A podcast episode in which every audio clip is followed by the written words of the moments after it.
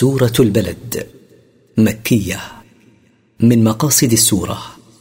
بيان افتقار الإنسان وكبده وسبل نجاته. التفسير. لا أقسم بهذا البلد. أقسم الله بالبلد الحرام الذي هو مكة المكرمة.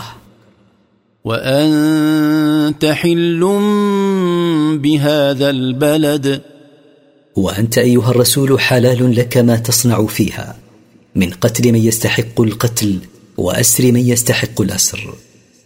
ووالد وما ولد.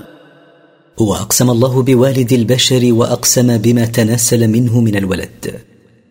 لقد خلقنا الإنسان في كبد. لقد خلقنا الإنسان في تعب ومشقة لما يعانيه من الشدائد في الدنيا.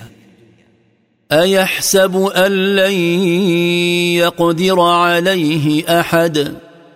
أيظن الإنسان أنه إذا اقترف المعاصي لا يقدر عليه أحد ولا ينتقم منه ولو كان ربه الذي خلقه.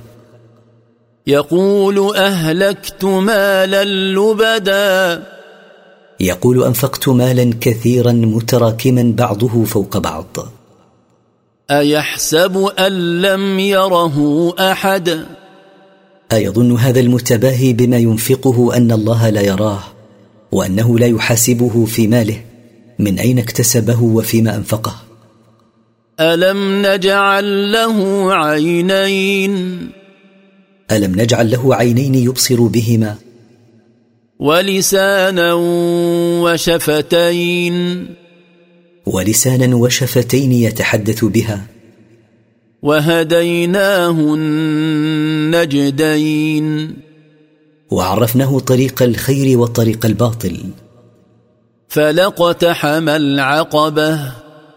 وهو مطالب بأن يتجاوز العقبة التي تفصله عن الجنة فيقطعها ويتجاوزها. وما أدراك ما العقبة؟ وما أعلمك أيها الرسول ما العقبة التي عليه أن يقطعها ليدخل الجنة؟ فك رقبة. هي اعتاق رقبة ذكرا كانت أو أنثى. أو إطعام في يوم ذي مسغبة. أو أن يطعم في يوم مجاعة يندر فيه وجود الطعام.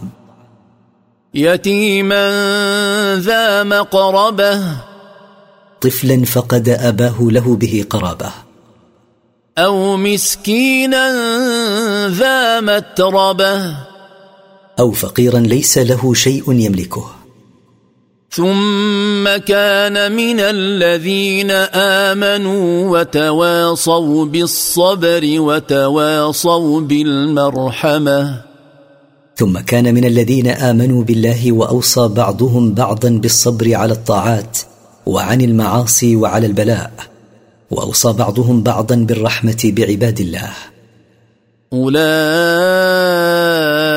أصحاب الميمنة. أولئك المتصفون بتلك الصفات هم أصحاب اليمين. والذين كفروا بآياتنا هم أصحاب المشأمة. هو الذين كفروا بآياتنا المنزلة على رسولنا هم أصحاب الشمال. عليهم نار مؤصدة. عليهم نار مغلقة يوم القيامة يعذبون فيها.